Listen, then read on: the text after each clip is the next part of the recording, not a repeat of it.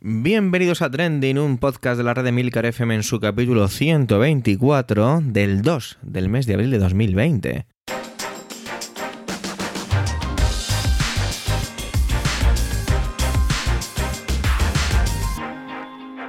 Trending es un podcast sobre lo que pasa, sobre lo que ocurre, sobre las noticias que pueblan las redes sociales. Todo ello con opinión y siempre con ánimo de compartir, por ello somos varias voces, aunque yo, Javier Soler, haga de presentador. Trending es tu podcast de noticias semanal. Adelante. ¿No tenéis la impresión de que los días pasan muy deprisa, las semanas al mismo tiempo pasan muy despacio? Es increíble que solo y a la vez, madre mía, ya estamos en 2 de abril. Supongo que estamos deseando volver a la normalidad. Uy, normalidad, qué palabra tan bonita.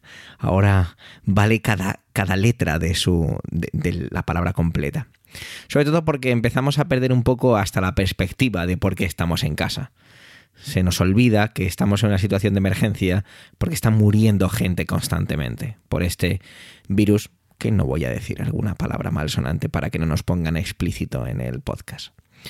Pero bueno, algunos empezamos a ver ciertos contextos y a preocuparnos ¿no? sobre puestos de trabajo, nóminas, ERTES, ¿no? cosas que van a atacar como el virus también en muchos hogares.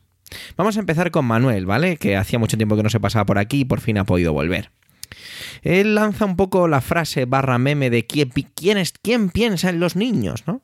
Desde el punto de vista un poco de que nada se está hablando de ellos en las comparecencias oficiales, en este aluvión de estímulos barra deberes que están recibiendo y un poco el derecho a el aburrimiento. Vamos a ver cómo lo enfoca nuestro compañero. Adelante, Manuel.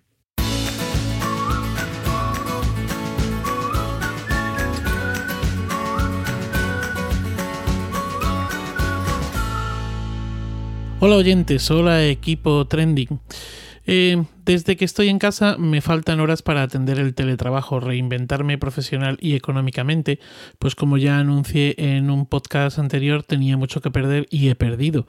Bueno, como una buena parte de los trabajadores pymes autónomos de este país, sin querer con esto hacer de menos a los que han perdido a seres queridos, que en mi caso también ha sido así.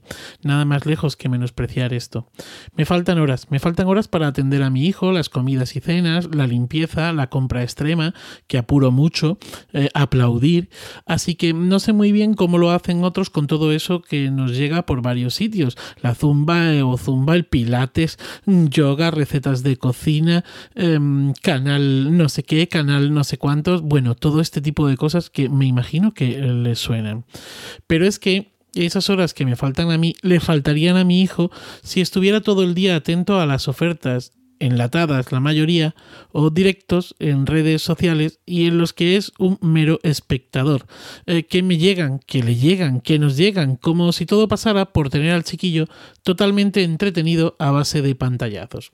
Libros digitales que se liberan, cuentacuentos, conciertos infantiles, circo, magia, cocina para pepques, eh, canal de manualidades, eh, librerías que emiten en streaming, eh, cuentacuentos que emiten en streaming, en, en Em, bueno, hay absolutamente de todo.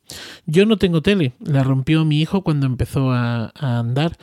Y, y, es una de las mejores cosas que me han podido pasar. Bueno, les matizo un momento esto. No tengo tele porque la tele que yo tenía hasta ese momento era una tele panzuda, no teníamos tele plana ni de momento la voy a tener. Era una tele de esas panzudas eh, que eh, llevaban un euroconector. No sé si se acuerdan de esto.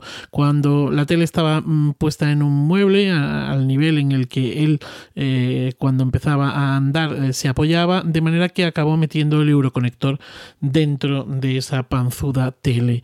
Y bueno, pues mm, cada vez que queríamos eh, su madre y yo pues ver algo, teníamos que andar moviendo el, el, euroconector, uno se sentaba en el sofá, el otro movía el euroconector, le decía para, para ahí y ya, total, que al final decidimos deshacernos de la televisión por un tiempo y desde entonces no ha vuelto a entrar en mi casa.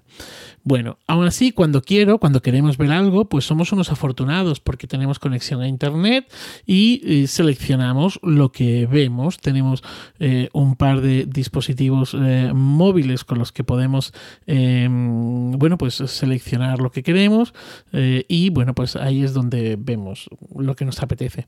Mi tiempo, nuestro tiempo delante de las pantallas es un tiempo limitado. No es estricto igual todos los días.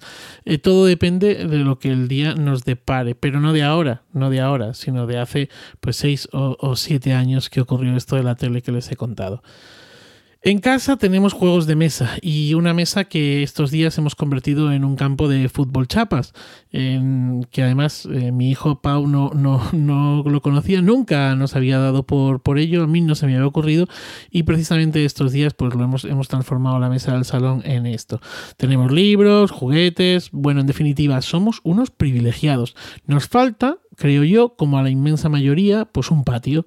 ¿eh? Mm, bueno, nosotros ni siquiera tenemos terraza o balcón, aplaudimos en unas ventanas y tomamos la vitamina D en esas eh, ventanas cuando nos da por ah, estar asomados o, dedicarnos a mirar el cielo, eh, la nieve estos días o la lluvia. Creo que en estos tiempos difíciles que vivimos nos hemos vuelto tarumba con muchas cosas desde eh, el tan citado acopio de papel higiénico hasta el eh, tutelar como adultos el tiempo de ocio de los menores a nuestro cargo. Em, no mm, solo con toda esa eh, solidaridad y mercado de las redes y canales digitales, de las televisiones, etcétera, etcétera, no, no, no, sino también con no dejar que nuestras criaturas se aburran. En el aburrimiento surge un juego libre eh, inocente, espontáneo, creativo, que es imposible encontrar en otros momentos. Escuché a Elvira Lindo unos días atrás hablar precisamente de esto, de cómo el, el, aburrimiento, entre otras cosas, la llevó a ser lo que es una escritora, alguien capaz de crear ficción y arte. Cuando mi hijo me dice me aburro, yo siempre respondo pues me parece muy bien, le digo. Son, bueno, en ocasiones uh, unos segundos o solo unos minutos de dar tumbos por la casa o su habitación hasta que algo atrae su atención. El último día, mm, sin ir más lejos, lo que llamó su atención fue una grieta del techo eh, de la cocina y bueno, pues allí estaba él embelesado. Cuando le pregunté ¿qué estás haciendo? me dijo mirar la grieta y pensar que con todo esto del coronavirus mis amigos van a tener que aplazar la celebración de sus cumpleaños y allí estuvimos. Bueno, creo que hemos eh, trasladado nuestro estrés, y no es de ahora, esto viene de antes, a, nuestros menores, em, a los que tenemos, teníamos eh, súper activos con extraescolares, actividades a mogollón, bla, bla, bla, bla, bla, bla, bla, bla, bla, bla. Porque cada vez más consumimos tiempo de vida y no vivimos. Por eso nos parece impensable que los menores se aburran, no nos lo podemos permitir. Si durante el confinamiento aprende a hacer pan o el saludo al sol, mucho mejor, eso que se lleva. Y miren ustedes, pues a mí el saludo al sol y el hacer pan me parecen muy bien. Me parece muy bien todo esto de lo que estoy hablando. Me parece fantástico. Pero con mesura. Con mesura. Y tengo la sensación, al menos por los papás y mamás con los que me relaciono a través eh, del, WhatsApp de la clase de mi hijo y, y, otras eh, redes, pues, pues que se nos ha ido la cabeza. No pretendo dar lecciones a nadie sobre la crianza de los hijos. Para nada, por favor, para nadie. Si alguien se ha ofendido con esto que he dicho, pido de antemano eh, disculpa. No, eh, no era mi intención en esta intervención de hoy dar lecciones a nadie. Em, todo lo contrario. ¿eh? Y bueno, tan solo quiero hacer un alegato del aburrimiento. Viva el aburrimiento. Feliz día y feliz vida.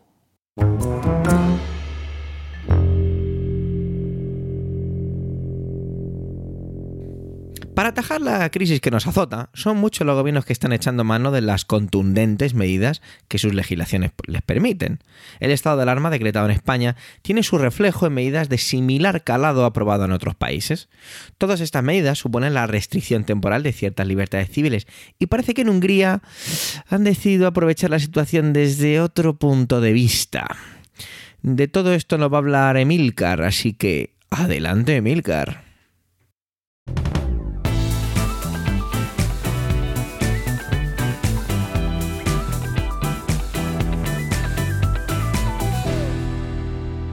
La Unión Europea tiene un problema interno grave.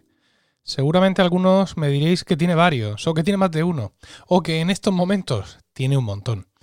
Pero yo me refiero a uno importante, que ya estaba de antes y que se ha ido agravando con el tiempo, hasta encontrar en la situación actual su caldo de cultivo ideal para enquistarse. Me refiero a Hungría y a su primer ministro Víctor Orbán. Orbán, que ya fuera primer ministro entre 1998 y 2002, llegó al poder de nuevo en las elecciones de 2010, logrando dos tercios de los diputados del Parlamento, una mayoría que le permitió reformar la Constitución restringiendo el matrimonio homosexual y reduciendo casi a la mitad el número de escaños del Parlamento, para hacerlo más manejable. Según Wikipedia, el nuevo texto constitucional ensalza la tradición cristiana de Hungría, afirma el concepto de familia como unión entre hombre y mujer y llama a proteger al feto desde el momento de la fecundación. Y da amplios poderes al Poder Ejecutivo. Además, limita el derecho de huelga, promueve la desigualdad de la mujer con el hombre, recorta presupuestos para cultura e investigación científica y dificulta el acceso a la universidad y a la sanidad pública. El país desde entonces ha sufrido una alarmante fuga de cerebros. En 2018 el Parlamento Europeo sancionó al gobierno húngaro por limitar la libertad de expresión, la independencia de la justicia y por una serie de violaciones de los derechos humanos. Si lees de seguido todo lo que ha pasado en el país desde la reforma constitucional, te parecerá estar delante del guion de un documental del canal Historia sobre un país de pasado fascista, limpiezas étnicas incluidas, solo que no es pasado, es presente.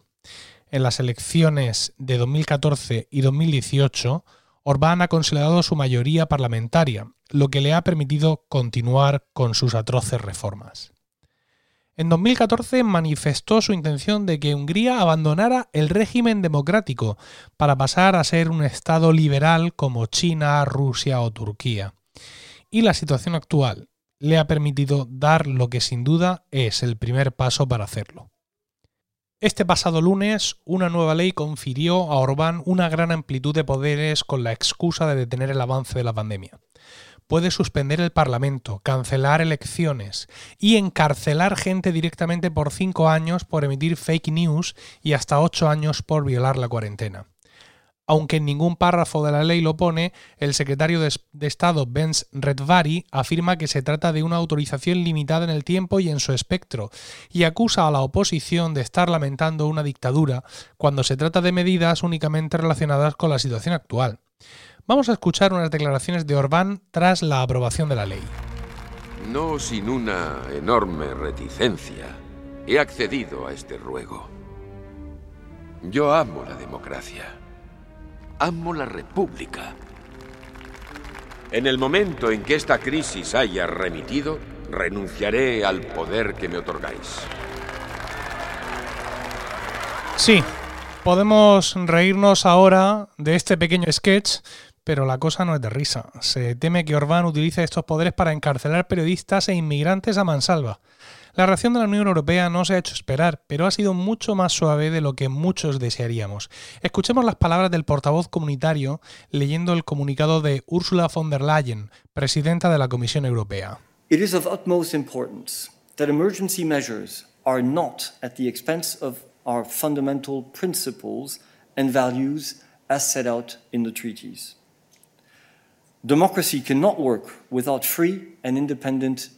Literalmente, este párrafo dice es muy importante que las medidas de emergencia no se produzcan a expensas de nuestros principios y valores fundamentales recogidos en los tratados. La democracia no puede funcionar sin medios libres e independientes. Os dejo en las notas del programa el enlace al vídeo completo. Ahí podréis escuchar la declaración en su totalidad. Una declaración donde se ve que von der Leyen y yo tenemos la misma habilidad, que es hablar del problema, de la situación crítica, sin siquiera mencionarla que yo no mencione a nuestro invisible enemigo se puede ver como una excentricidad o una necesidad de mantener la cordura estos días. Que von der Leyen no mencione a Hungría ni a Orbán puede indicar que quizá no haya querido, en estos momentos terribles, atacar directamente el problema húngaro, pero es cierto que sus declaraciones han resultado algo decepcionantes. Esperemos que Europa pueda librarse de la actual crisis a tiempo de evitar otra que potencialmente puede ser mucho más peligrosa.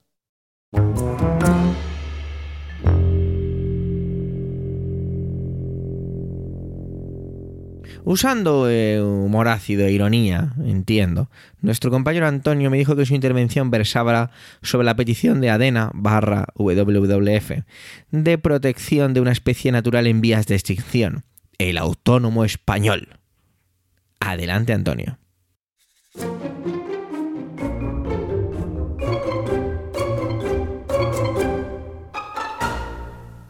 Saludos, soy Antonio Rentero del podcast Preestreno y esta semana en Trending no voy a hablaros ni de cine ni de series de televisión. Os voy a hablar de los autónomos, un colectivo al que pertenezco.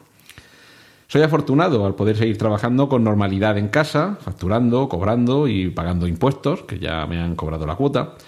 Pero el daño que está ocasionando este gobierno a autónomos y también a pequeñas y medianas empresas que no pueden hacer como yo, es decir, seguir trabajando. Afortunadamente puedo seguir teletrabajando y eso no me impide emitir mis facturas y cobrarlas.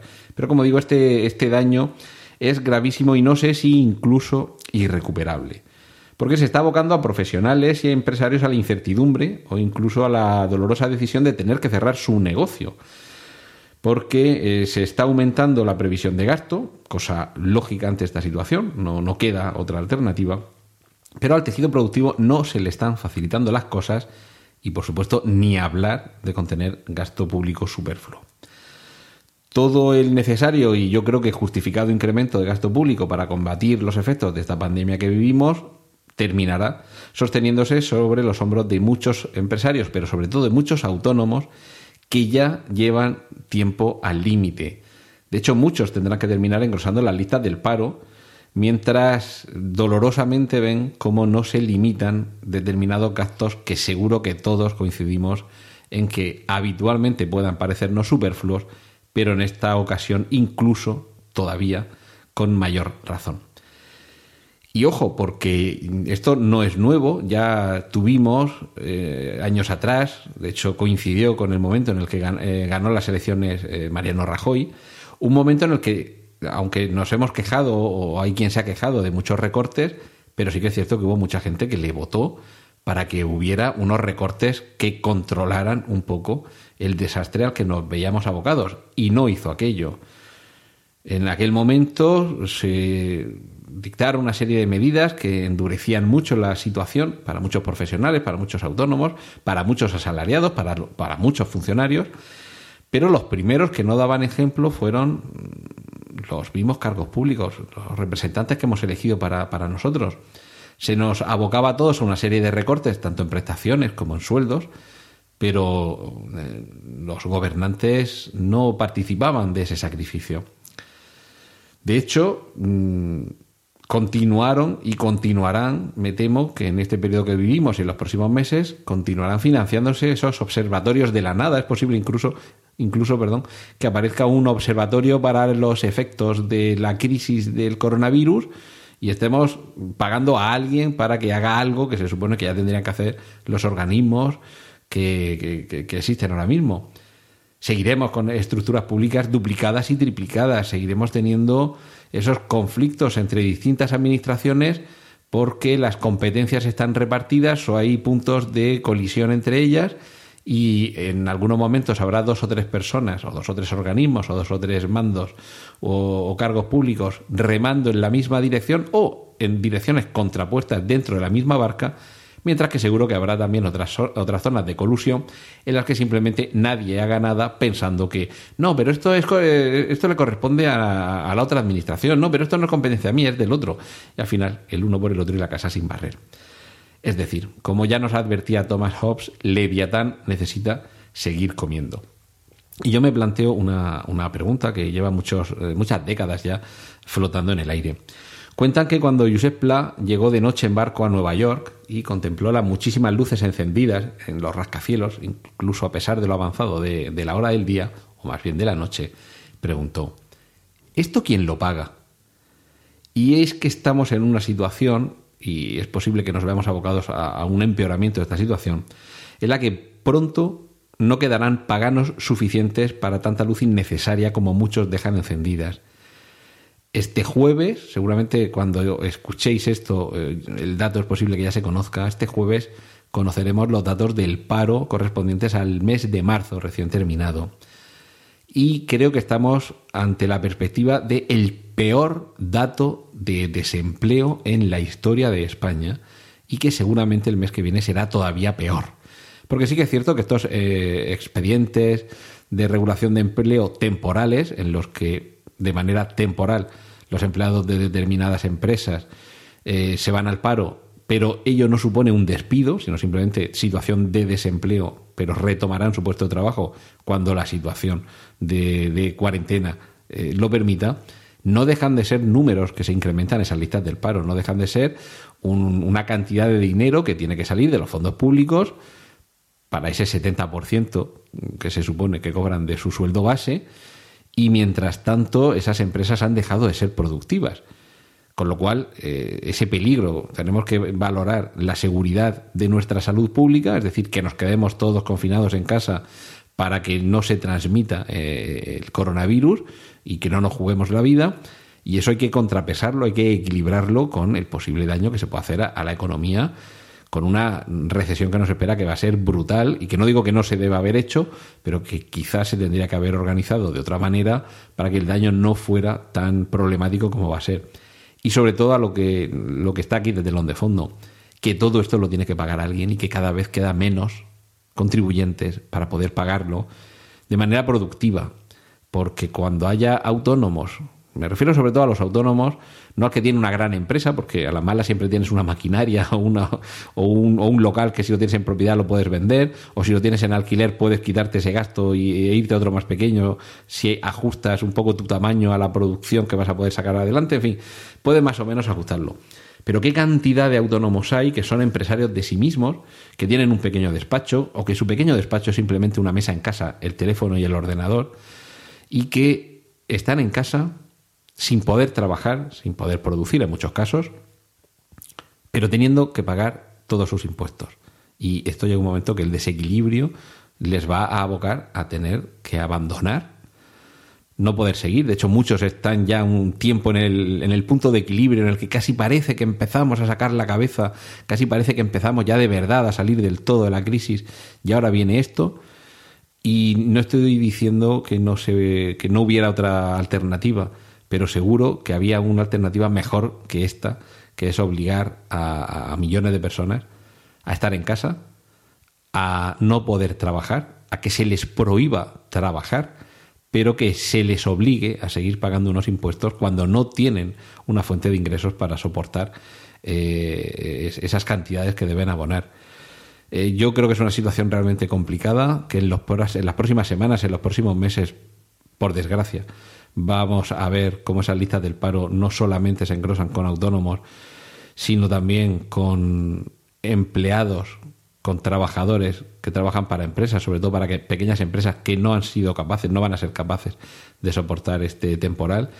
Y lo peor es la sensación de desvalimiento, de que desde arriba, desde el poder, desde quien puede echarte una mano, no te lo está echando. Y por supuesto, caso muy aparte, y esto quizás sería eh, para otra reflexión, el caso no de los autónomos, sino de los mutualistas, profesiones, eh, en mi caso cercano, porque es el sector de negocio al que me he dedicado eh, desde hace casi 20 años hasta hace apenas unos meses, el sector jurídico, abogados y procuradores que solo desde el año 1995, si no recuerdo mal, podían eh, ser también parte del, RETA, del régimen de trabajadores autónomos, que hasta ese momento solo podían pertenecer a la mutualidad de su propia profesión, que hay muchos que optaron por continuar en ese régimen y que realmente como no son autónomos, ni siquiera se pueden acoger a la normativa tan misérrima que se ha aprobado con carácter de urgencia para que algunos autónomos puedan medio salvar la cara.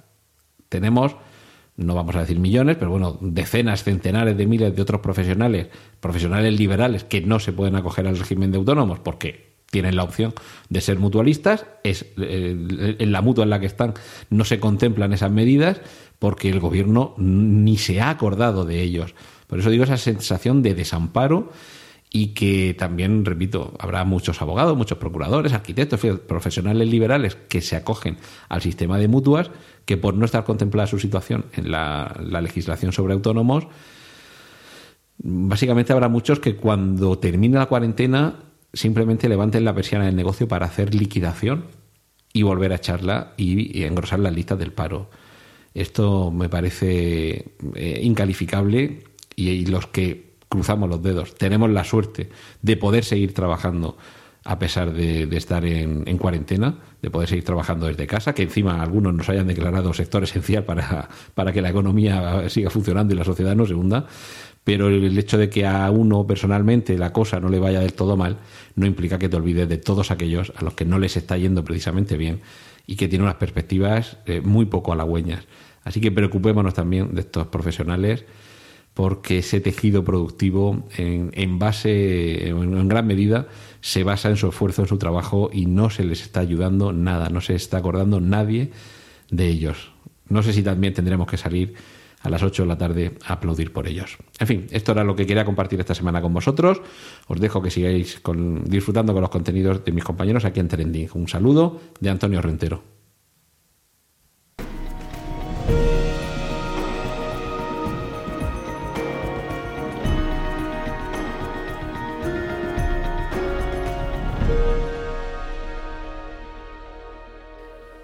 Les decía a mis compañeros que me resultaba muy complicado traer trending esta semana.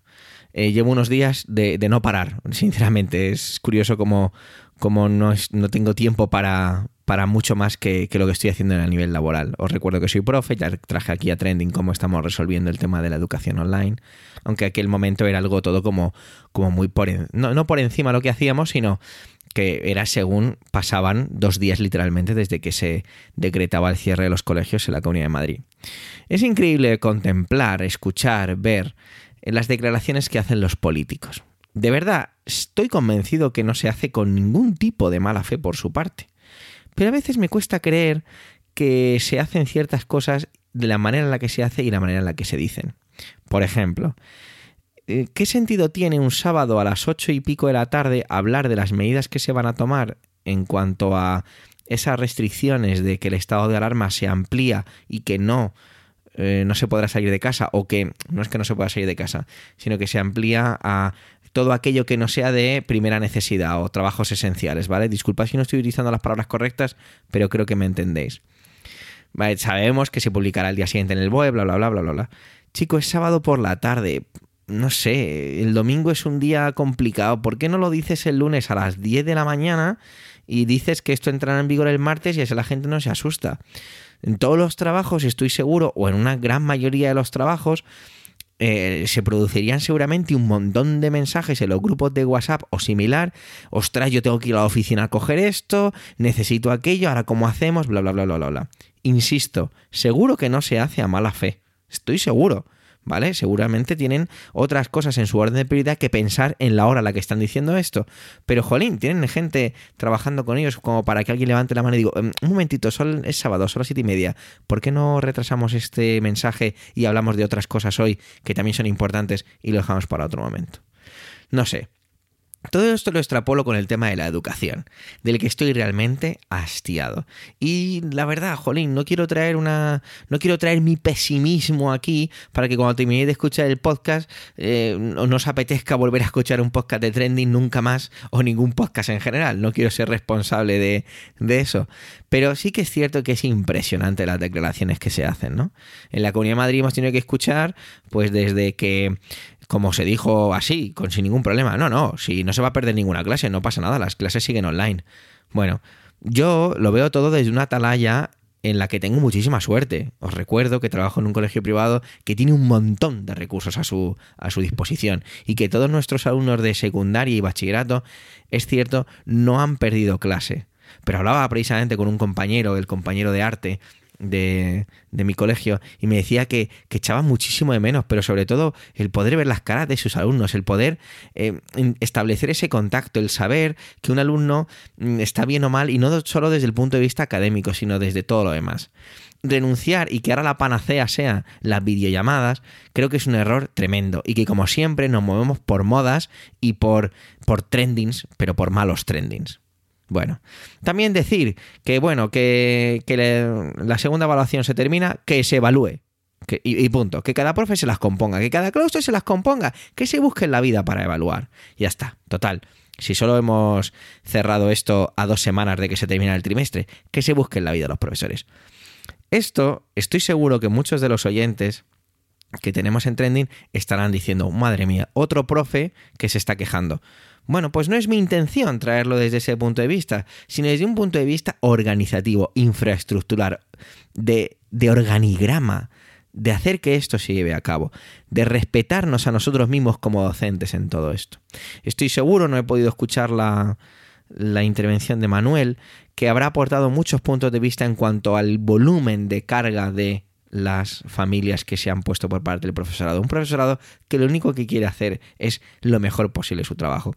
Y seguramente estemos cometiendo muchos errores. Y al igual que decía que los políticos no hacen las declaraciones a mala fe, estoy seguro que mis compañeros no hacen las cosas a mala fe.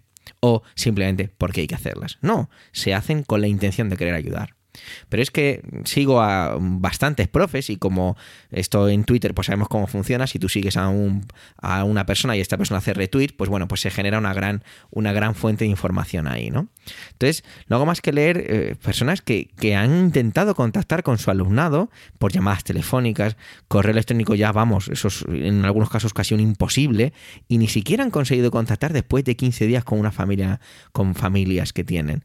Imaginaros el contexto para poder evaluar. Ya ni mucho menos lo que tenga que ver mandar algún tipo de tarea. Y además no se aprende exclusivamente a base de, de hacer tareas, ¿no? Se, se, aprende de otras maneras.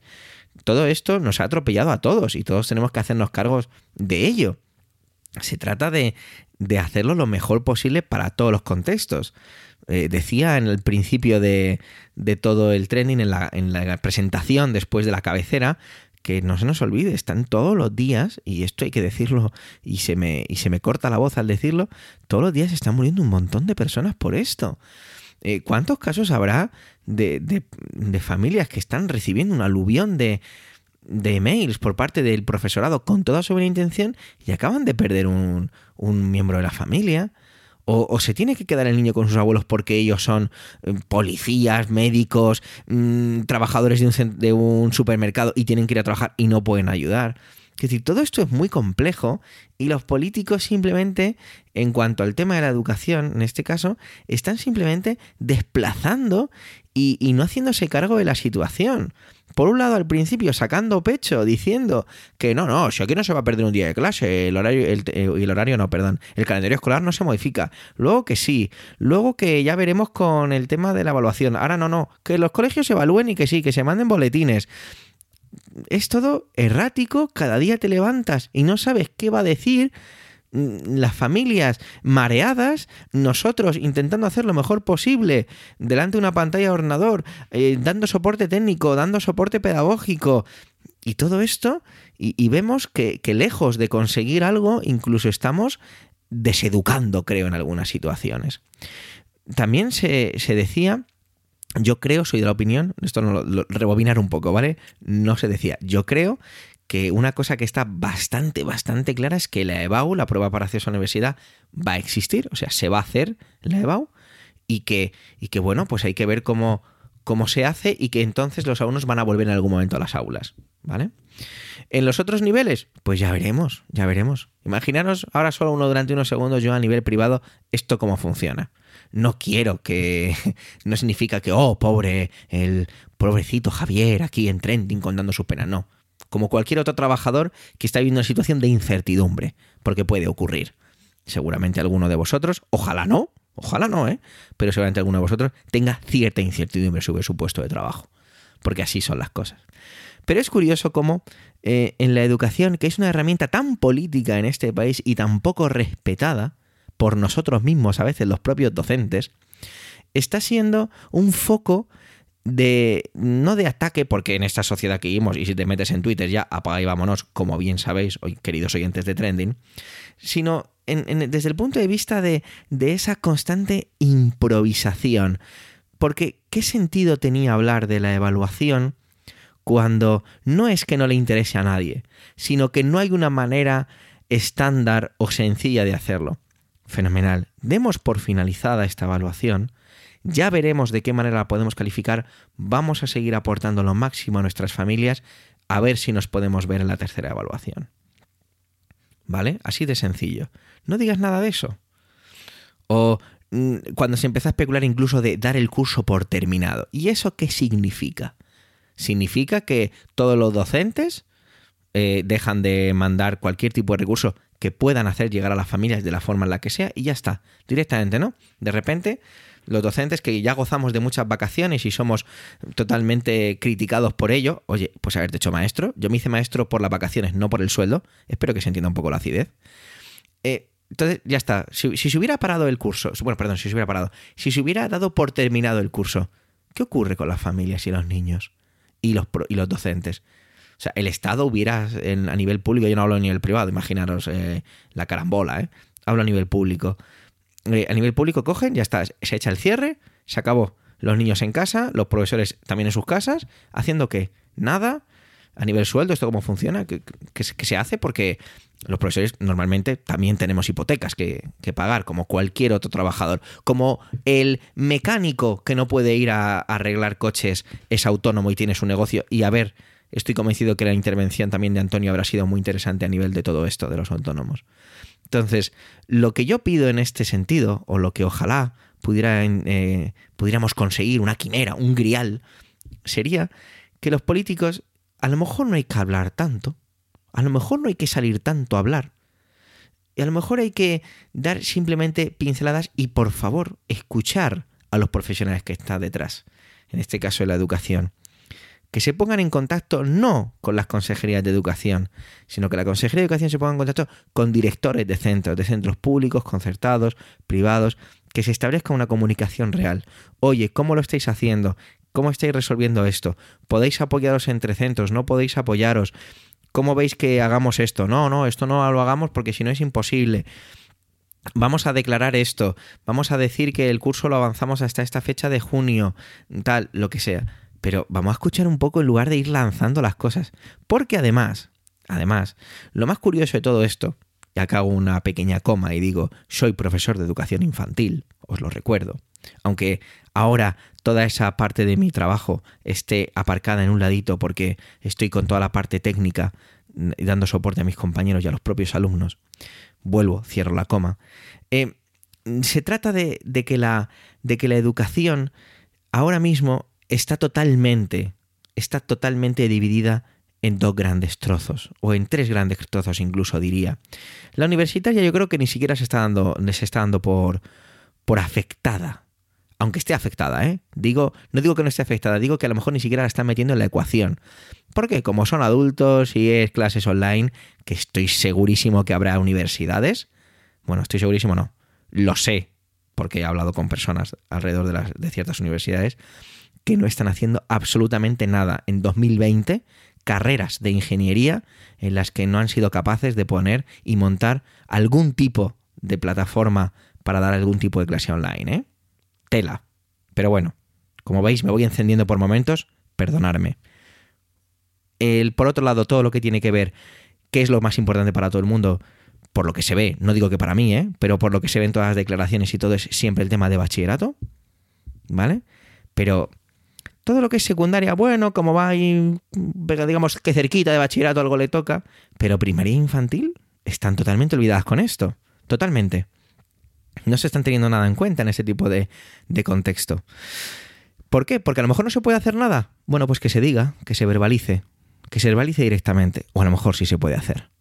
Yo llevo, hoy cuando grabo esto es miércoles por la tarde-noche y estamos estableciendo unas estrategias, unos planes para trasladar todos los recursos de los que podemos disponer que se nos ocurren, y estoy abierto a cualquier tipo de sugerencias, lo puedo asegurar, para incluso a niños de dos años hacerles llegar algún tipo de contenido creado por, por, los, por el profesorado. Entonces, lo que, lo, lo que yo pido hoy, lo que imploro desde mi hogar, desde el que hace mucho tiempo que no salgo, y me quedaré todo lo que sea necesario, porque eso, eh, eso va allá por delante. Lo que pido es un poco de responsabilidad a la hora de hablar. Y a veces, diciendo mucho, hablando mucho menos, se dice mucho más. Gracias por vuestro tiempo, gracias por, por querer escucharnos en este capítulo centésimo vigésimo cuarto. Los comentarios siempre nos aportan enriquecimiento, no dudéis en dejarlos en emilcar.fm barra trending. Un saludo y hasta la semana que viene.